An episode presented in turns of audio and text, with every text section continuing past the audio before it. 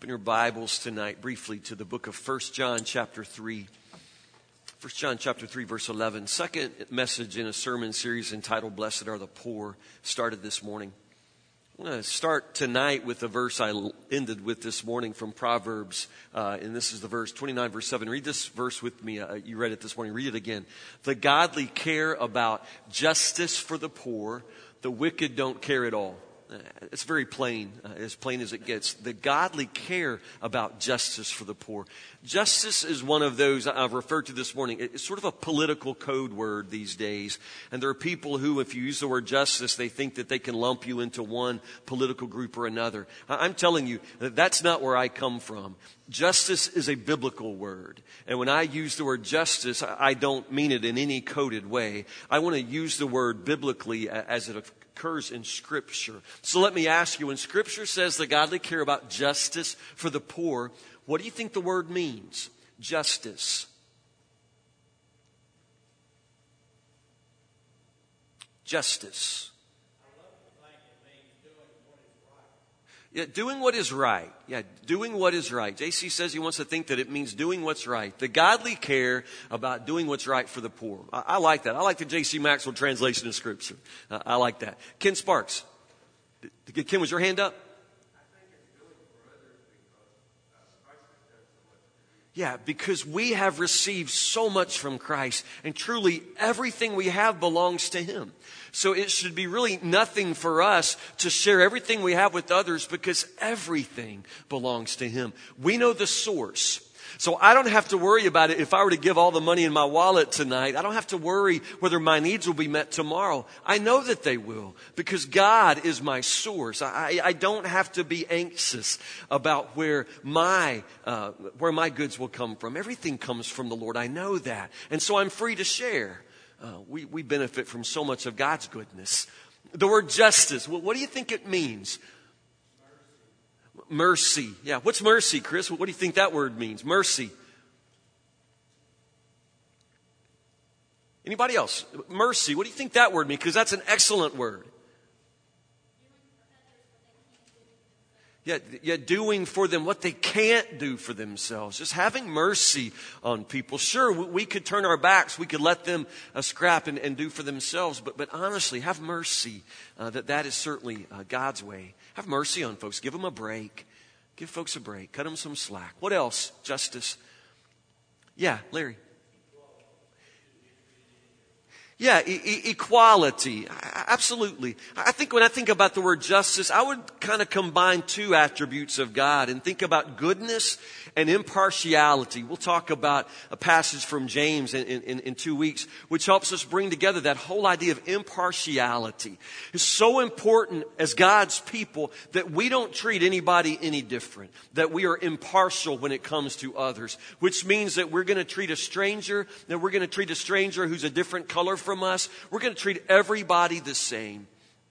Most of you here tonight would never have known Wallace Morris, a former pastor of Woodburn. For whatever you can say for and against Wallace, because he was absolutely a unique person and personality, this is a man who treated everybody the same absolutely everybody the same. If he were uh, approaching royalty, the president, the Queen of England, he's going to be Wallace Morris and he's going to treat them in the same way he would treat anybody who walked in off the street or anybody he found on the street.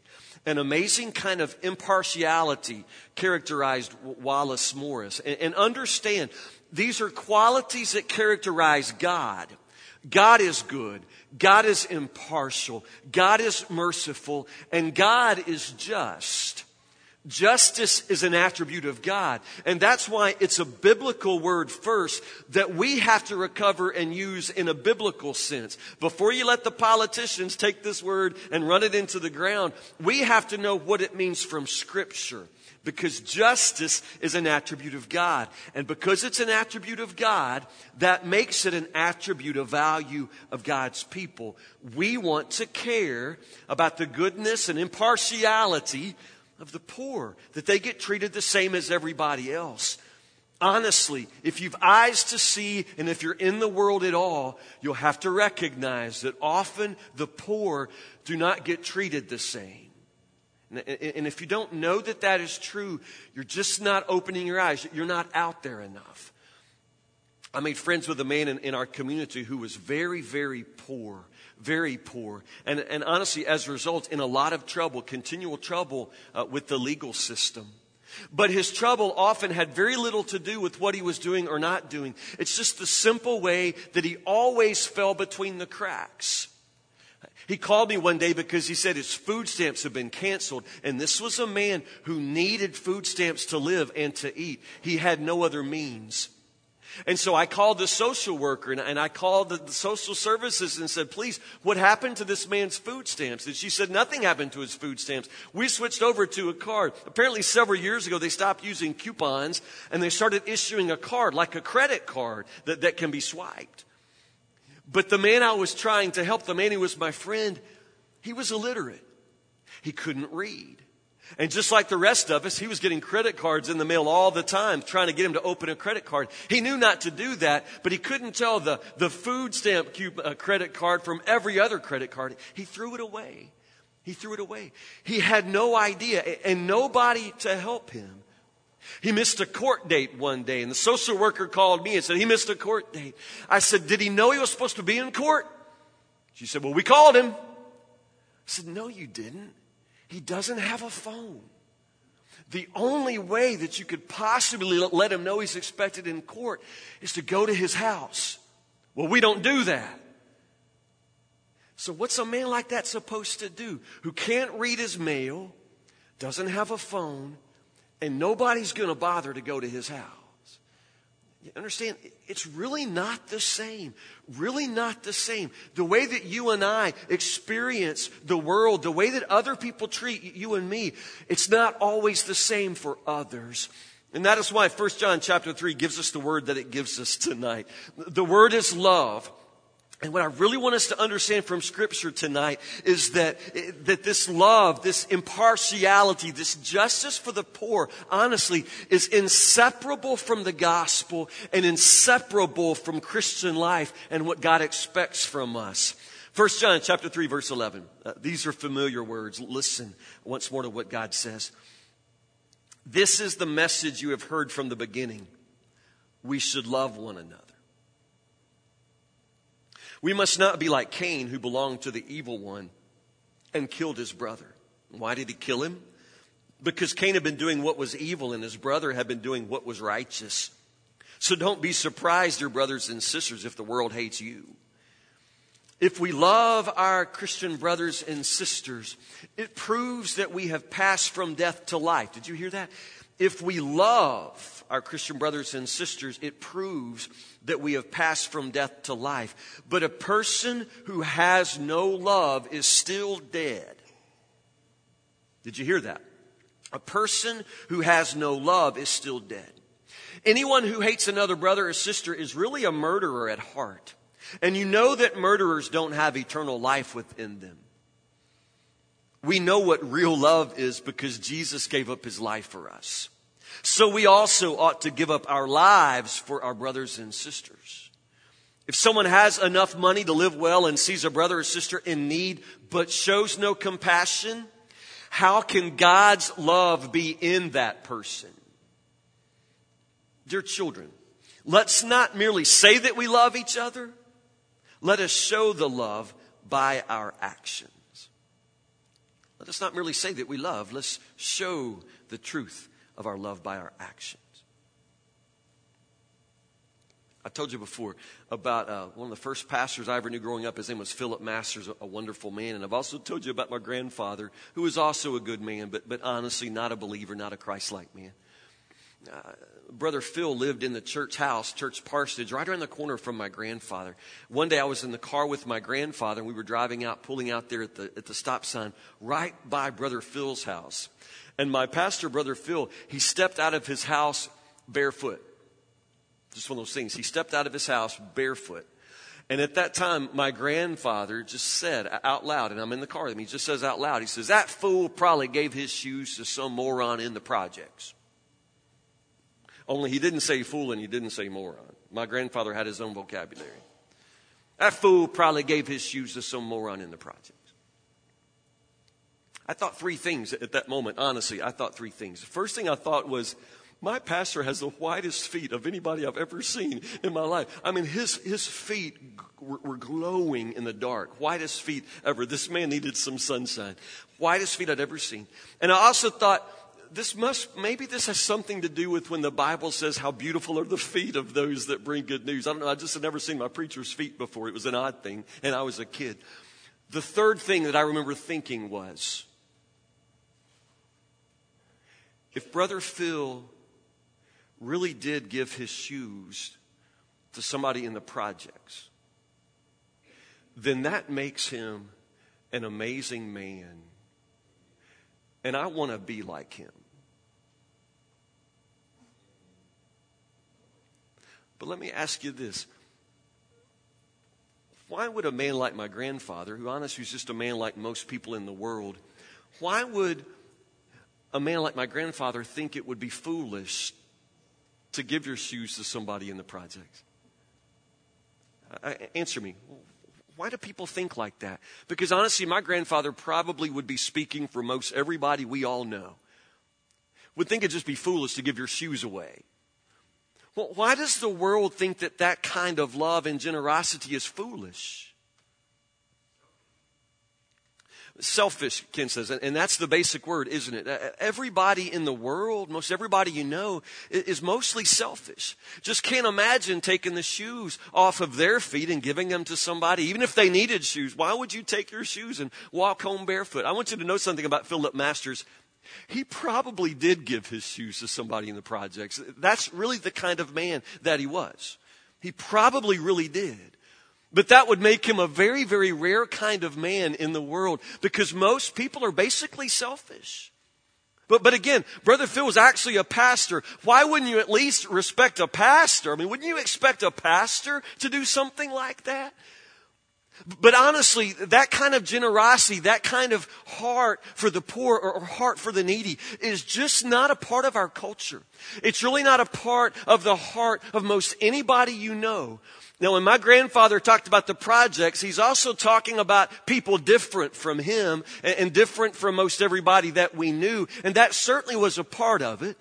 Sometimes in the world we may be generous, but mostly generous toward people more or less like ourselves. We tend sometimes not to want to give to people who are, who are different or maybe we consider radically different.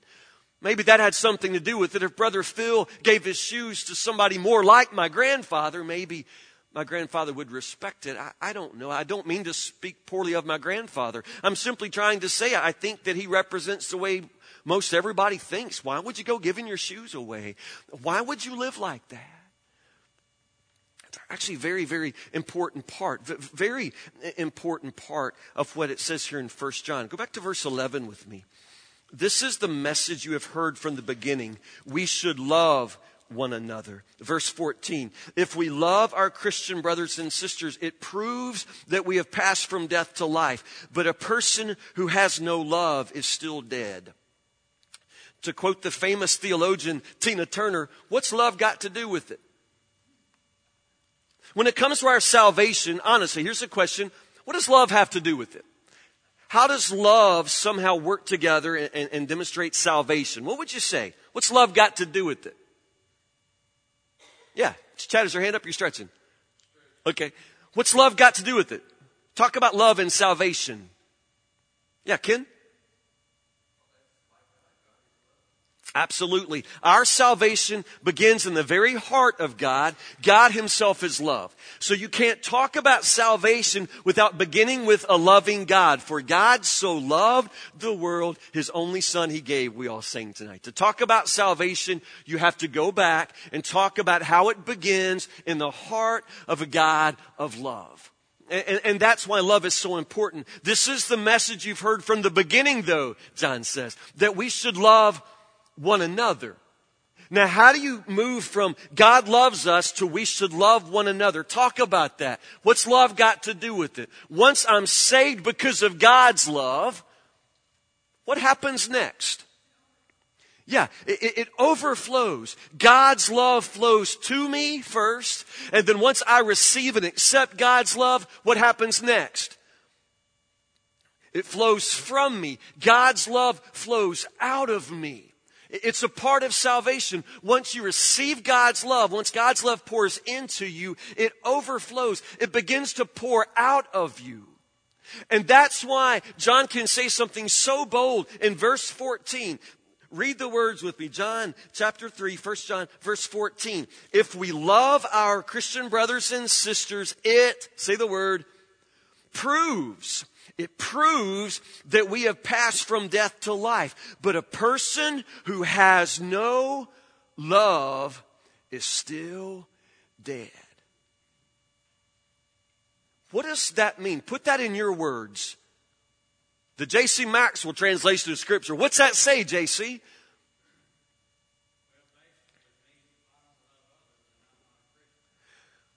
Whoa yeah, it, it hurts when you say it that plain, JC. If I don't love others, I'm not a Christian. Now, does that mean that the only way to become a Christian is to love people? That if you're a really good person and you love other people, then God will let you go to heaven? No, I'm not earning my salvation by being good to other people. No way. That's not what the scripture teaches. It is not that I'm, I'm earning my salvation by loving people, but, but the fact is, if I have experienced the transforming, saving power of God in my life, one of the ways I am transformed is to become a loving person. When I have received God's love, when I have become a Christian, uh, my love is going to prove that I am. It's just one of the fruit of the Spirit. It's not something I have to fake. It's not something I have to put on or, or work that hard at doing. It's just a fruit. It's a fruit of having the Spirit in me. I'm going to love. I'm going to love. And if you belong to Christ, they will know that we are Christians by our love. It's proof. So if you really are one of those people in the world who have no heart for others, if honestly in your life you are the most important person, then you really need to search your heart and consider whether or not you've really ever experienced the saving power of Christ. Because love is the evidence, the evidence that you have passed over from spiritual death to spiritual life. So what's love? What's love look like? What's it look like in everyday terms? What's love look like? Well, uh, honestly, it's clear. Verse 16, we know what real love is because we watch soap operas. We know what real love is because we went to prom.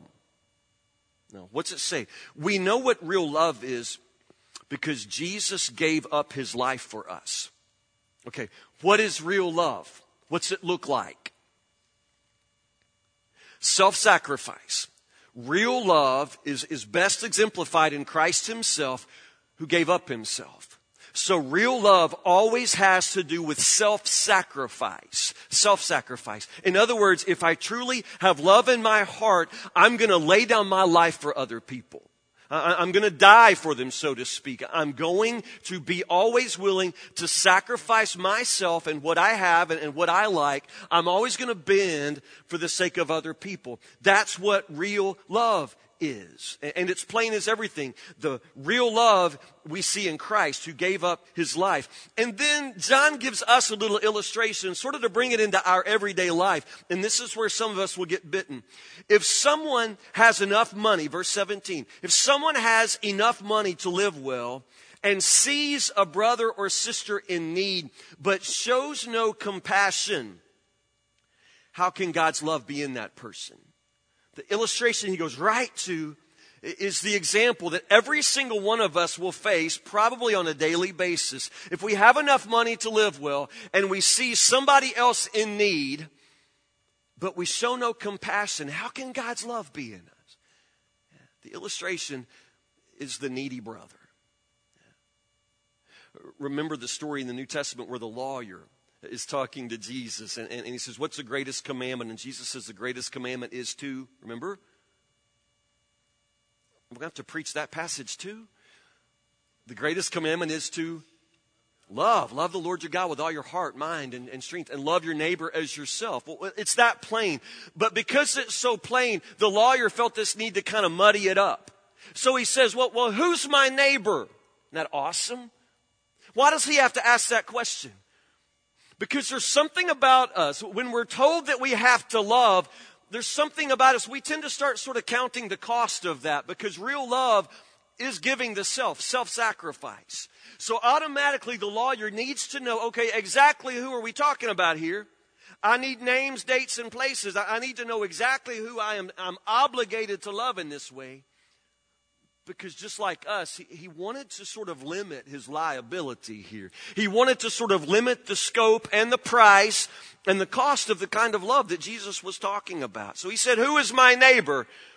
Jesus told him a story. Remember the story? The, the, the Good Samaritan? What did the story demonstrate? That, that honestly, anybody who has a need is your neighbor. Anybody that you have an opportunity to help becomes your neighbor. That's the one that you are obligated to show love toward. You're obligated to help. How can anybody who has enough money to live well see someone in need not have compassion? If you can walk by that person, if you can be the bad Samaritan, how can you think God's love is in you? Now, there are two key words in this verse here. Verse uh, two key words are in verse 17. If someone has enough, okay, right there. If you're like the lawyer in the Good Samaritan story, you, you'd want to stop me right there and go, okay, how much is enough? So I'll ask you, how much is enough? If someone has enough money to live well, and I guess we could also, while we're at it, define live well. So what's your definition? What's enough money to live well? Donna says, if we have what we need, what do you need? At our house, we have this continual conversation I need a barn. I need a barn. Casey says, I don't need a barn. Y'all want to bring this to a church vote right now and, and save our marriage? Yeah. Yeah, I may never get a barn. I, I, need a barn. I really, really want a barn. Casey says, I don't need a barn. Yeah. Honestly, I, I probably don't need a barn. But, but I really want a barn. Does that count for anything? I would be living well if, with a barn. You see how it works? It's very difficult for any of us to know the meaning of the word enough and what it means to live well. My goodness, honestly, most of us have so much I know that we have all kinds of ranges of, of, of, economics in this room. Some of you make a lot more than, than others, and, and, and I know that none of us are ever going to roll our bank statements out. But, but honestly, everybody in this house, every one of us lives so much better than, than even our grandparents. I still think about the two houses that my grandmas lived in. I'm telling you, I don't know how they lived. They were tiny, tiny little boxes of houses that they added bathrooms to in the 70s. I mean, what did they do for all of those years? You know what they did? Outhouse. Yeah. My grandmother's outhouse, when I was visiting, I just thought it was kind of fun. She had a two seater outhouse, and I used to try to sit in this hole and then look at myself from the other hole you know, just kind of look down. It was just the most amazing thing, but I didn't have to go out there in the middle of the winter. You understand? I mean, it was fun because it was just kind of weird and, and out there, but, but people used to live that way. You understand? My grandparents raised like four kids and they had one bedroom for all the kids. Can you even imagine that now? Can you even imagine? Think about the house that most of us live in. Just imagine your grandparents living in it. They would think you're crazy. They wouldn't think how nice. They would think you're nuts. Why do you need this much house? And it's actually a pretty good question. Why do we all think we need so much house? We got guest bedrooms, but we don't ever invite anybody over. When's the last time you had a guest that slept in your guest bedroom? So what's it for? What's it for? Some of you got guest bathrooms and the only thing that ever happens in there is like once every two years you have to go scrub the black out of the toilet. Because nobody's ever used that toilet. Isn't it interesting? But we just can't get enough. Can't get enough. My grandmother Harris used to have in her bedroom, called it her wardrobe. It was her closet. It was her closet. And it wasn't built in like our closets. It was just a, a, wardrobe. And it had a door, and we used to get in it and hide. But understand, in her wardrobe was every single article of clothing that she had and every pair of shoes. It all fit in one wardrobe about this wide. Your grandmother would walk in your walk in closet and think you're crazy. She wouldn't envy all the clothes you have. I just don't think she would. I think she would think that you've somehow lost your mind. Why would you need so many clothes? Why would you? And she would never understand you laying in the tanning bed, but that's a totally different story. Do you recognize that the life we live is so beyond what our grandparents knew, and our grandparents did okay? They did fine. We have a real strange sense of what it means to have enough to live well. But something tells me that when scripture says have enough to live well, it has something to do with basic needs. Something to do with having clothes to wear and having food to eat and having a house to live in and having transportation in our day and age. I think it means that. But my goodness, there really is a place where enough is enough. And then we've got something left over to share. Honestly, why would I be saving money for a barn when there are people who don't have houses? Why am I saving money for a barn? Why would I think that I would somehow live better when there are people who aren't living well at all? How can I say God's love is in me if I care more about my little house and having all that I can cram inside of it and building on new rooms and buying barns? You understand, it really takes us somewhere outside the biblical picture of what a Christian is supposed to live like. If someone has enough money to live well, and here's the next important word, sees. Sees Something this morning, I've challenged all of us to be looking for opportunities to give to the poor in the next three weeks. And some of you are already thinking, I don't think I see anybody that's poor. This is what I'm saying. You've got to pray that God will open your eyes. You just got to pray that God will open your eyes. There are people in need all around you. This morning after service, I was talking to BJ Cummings, and BJ says that Lost River School, where she works, it's less than 10 miles up the road from us. Lost River School is something like now between 70 and 75% free lunch, which means three out of four kids at that school qualify for free lunch. BJ says at that school, one of the programs they have is to make backpacks of food to send home with children on Friday who would not eat again until they come back to school on Monday. This is a program at Lost River School.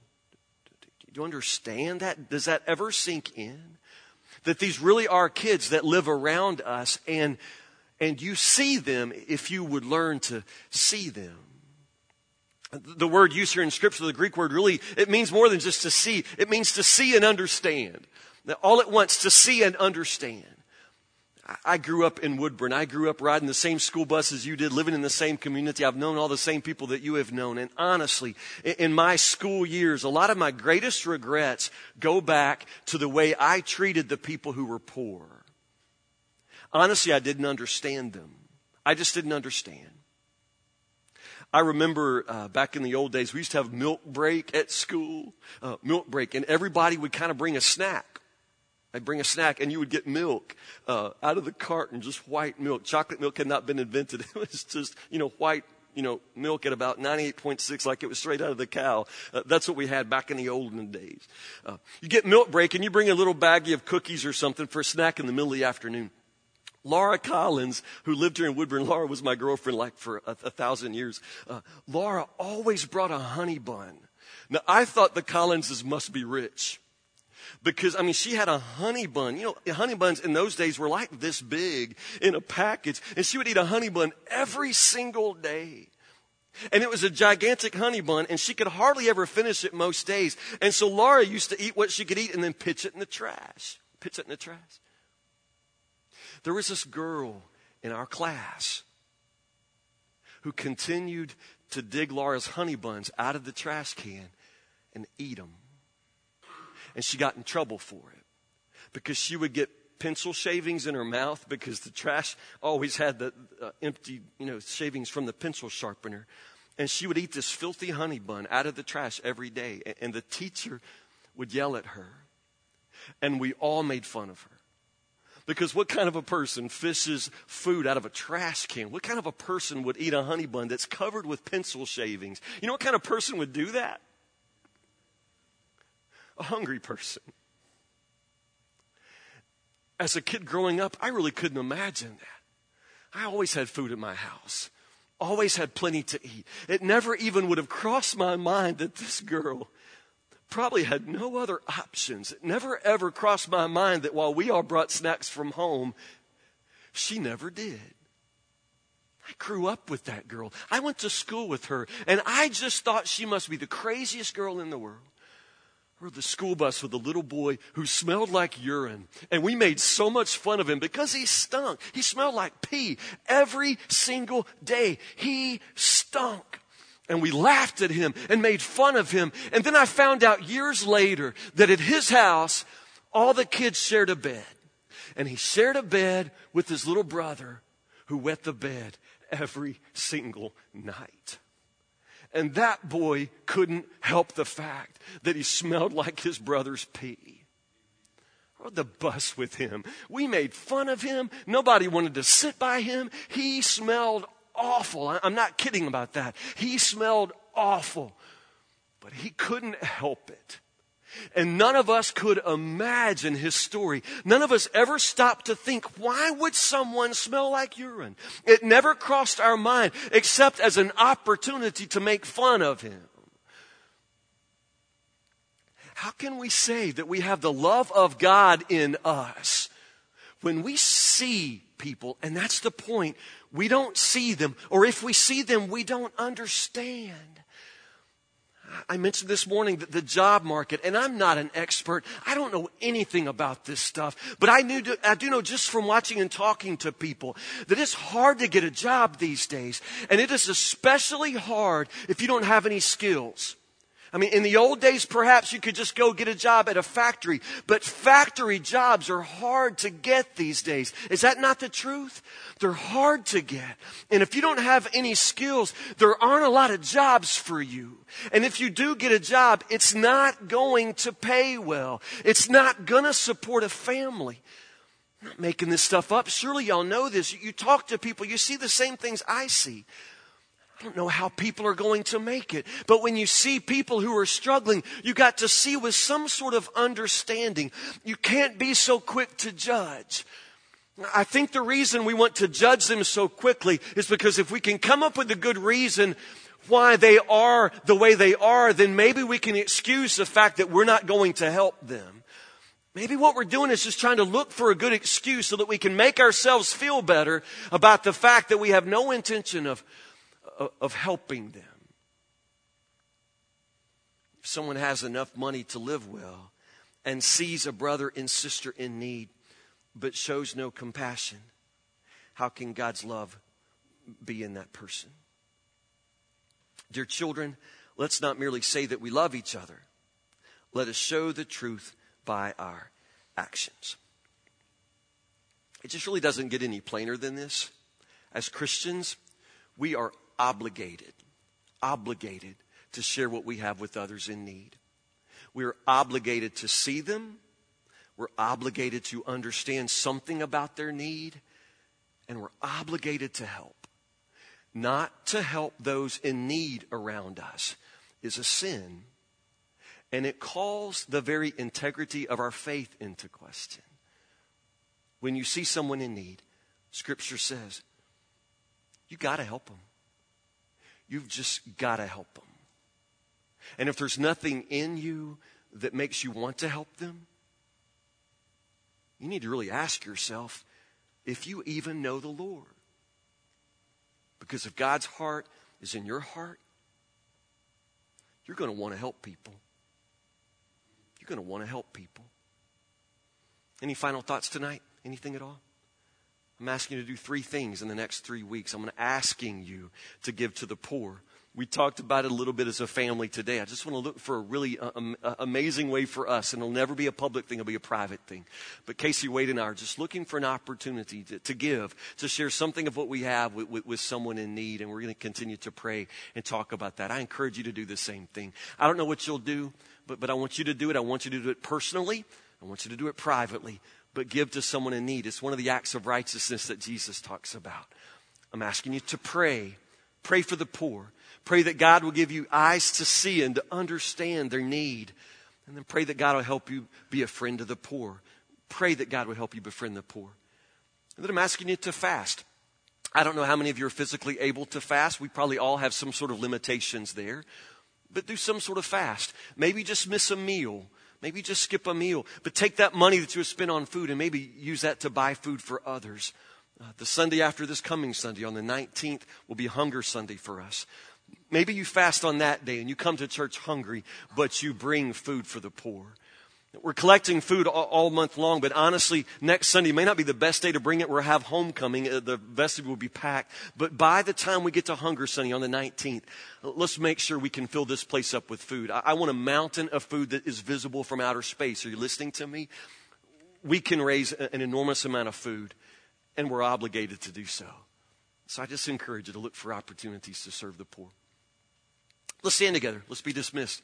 I love you so much. It's been such a good day in worship. Baptism, the Lord's Supper, uh, a good deacons meeting, and a, and a good Sunday coming up next week. Uh, I, I, pray for you all through this coming week. Ask God to bless you. Uh, any final thoughts, anyone?